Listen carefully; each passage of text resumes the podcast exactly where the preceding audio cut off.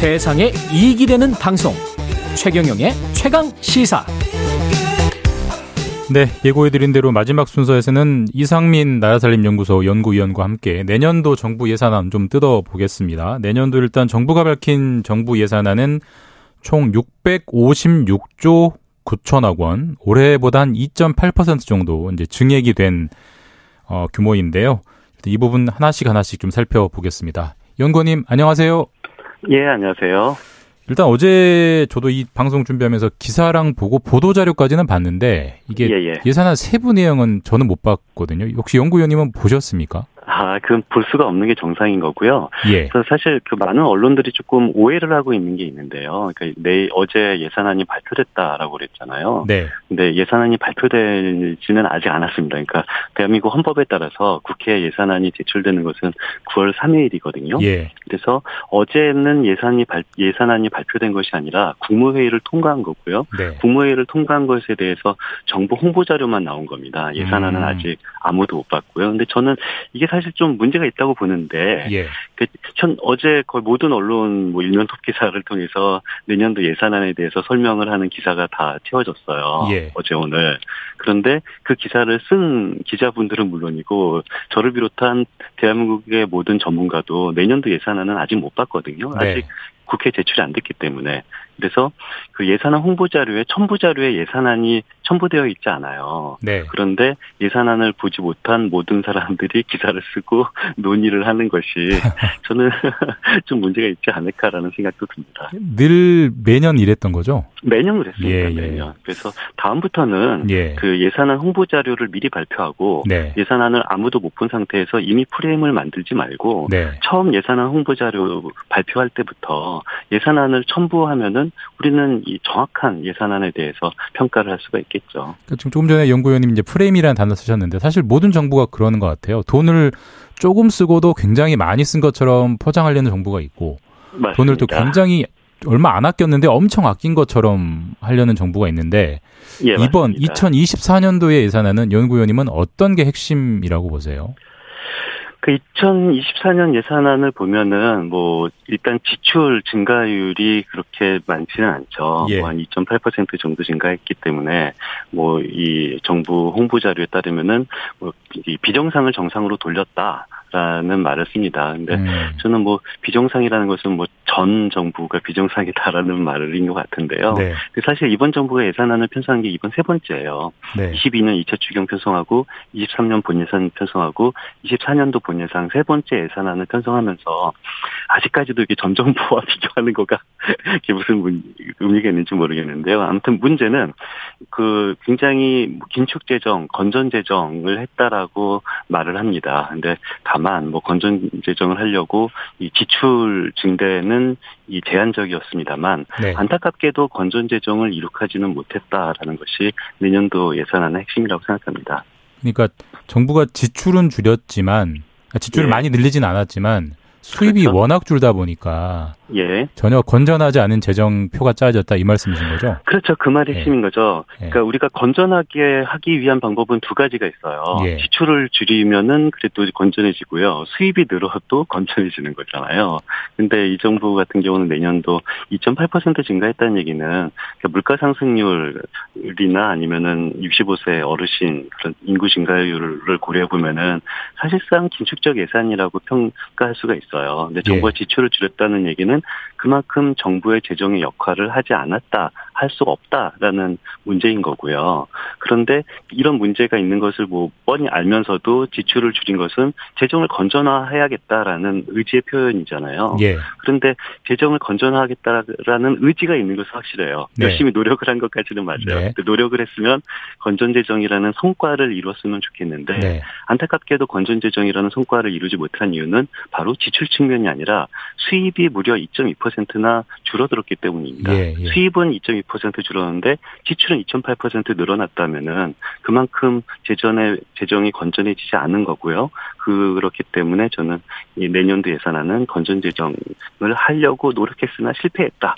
라고 평가합니다. 그러니까 지금 정부는 지속적으로 재정의 건전성을 이제 강조하고 있는데 정말 그렇죠? 그럴 생각이라면 예. 세수를 이렇게 줄여놓으면 어떻게 하느냐 이 말씀이신 거잖아요. 맞습니다. 그러니까 세수가 그럼 네. 왜 줄었나가 네. 핵심인데요. 세수가 줄은 이유는 두 가지가 있죠. 뭐 경제 상황이 안 좋아서 줄은 측면도 있고요. 근데 그것뿐만 아니라 적극적으로 이번 정부는 감세를 했습니다. 예. 뭐 추경호 부총리 같은 경우는 그 작년에 감세했을 때 뭐 법인세율을 내려도 또 기업의 투자 증가하고 기업의 투자 증가하면은 뭐 내수가 좋아져서 뭐 세수가 줄지 않는다라고 그 추경호 부총리는 여러 차례 강조했는데요.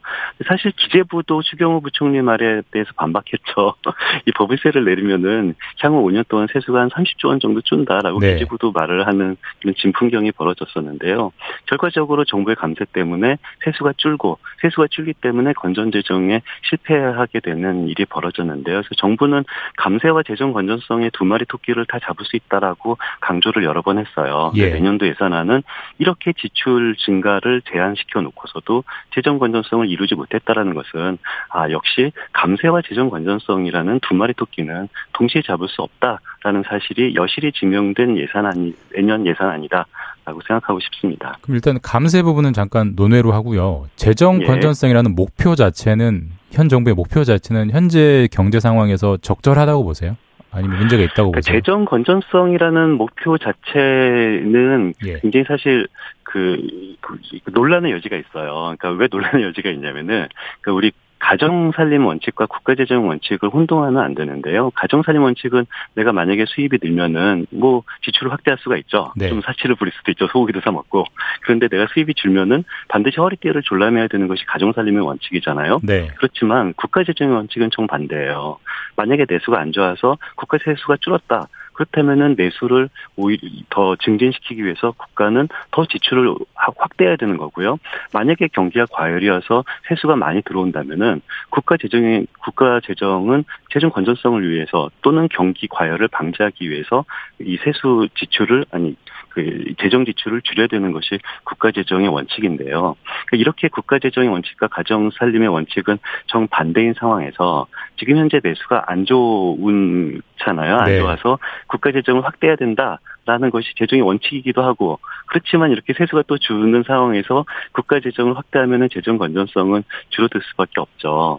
그래서 음. 지금 이 우리나라가 처해진 상황은 확대할 수도 없고 확대를 하지 않을 수도 없는 굉장히 이 안타까운 현실인 거고 이 안타까운 음. 현실에서 지금 현 정부는 그럼에도 불구하고 어떤 내수 경기보다는 재정 건전성이 더 중요하다라는 이유로 지출을 줄였다라고 해석을 할 수 있습니다.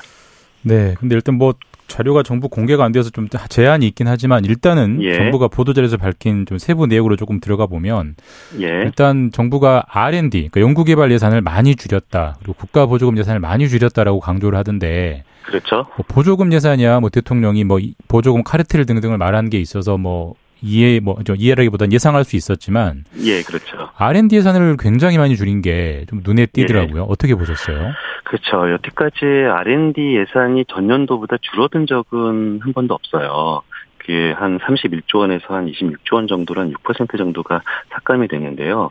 그 이게 뭐 계속 R&D 예산은 늘어나는 것만으로 여태까지 알고 있다가 예. 이번에 R&D 예산이 줄어들어서 결과적으로 국가 예산에서 R&D가 차지하고 있는 비율 자체가 많이 줄어들었거든요. 네. 원래는 한 5% 정도 됐다가 이번에 R&D 삭감을 통해서 한 4% 정도로 줄었어요. 그러니까 이 국가 예산 대비 R&D가 차지하고 있는 비율은 한 30년 전으로 회귀한 거 수준으로 음. 이 평가가 되는데요.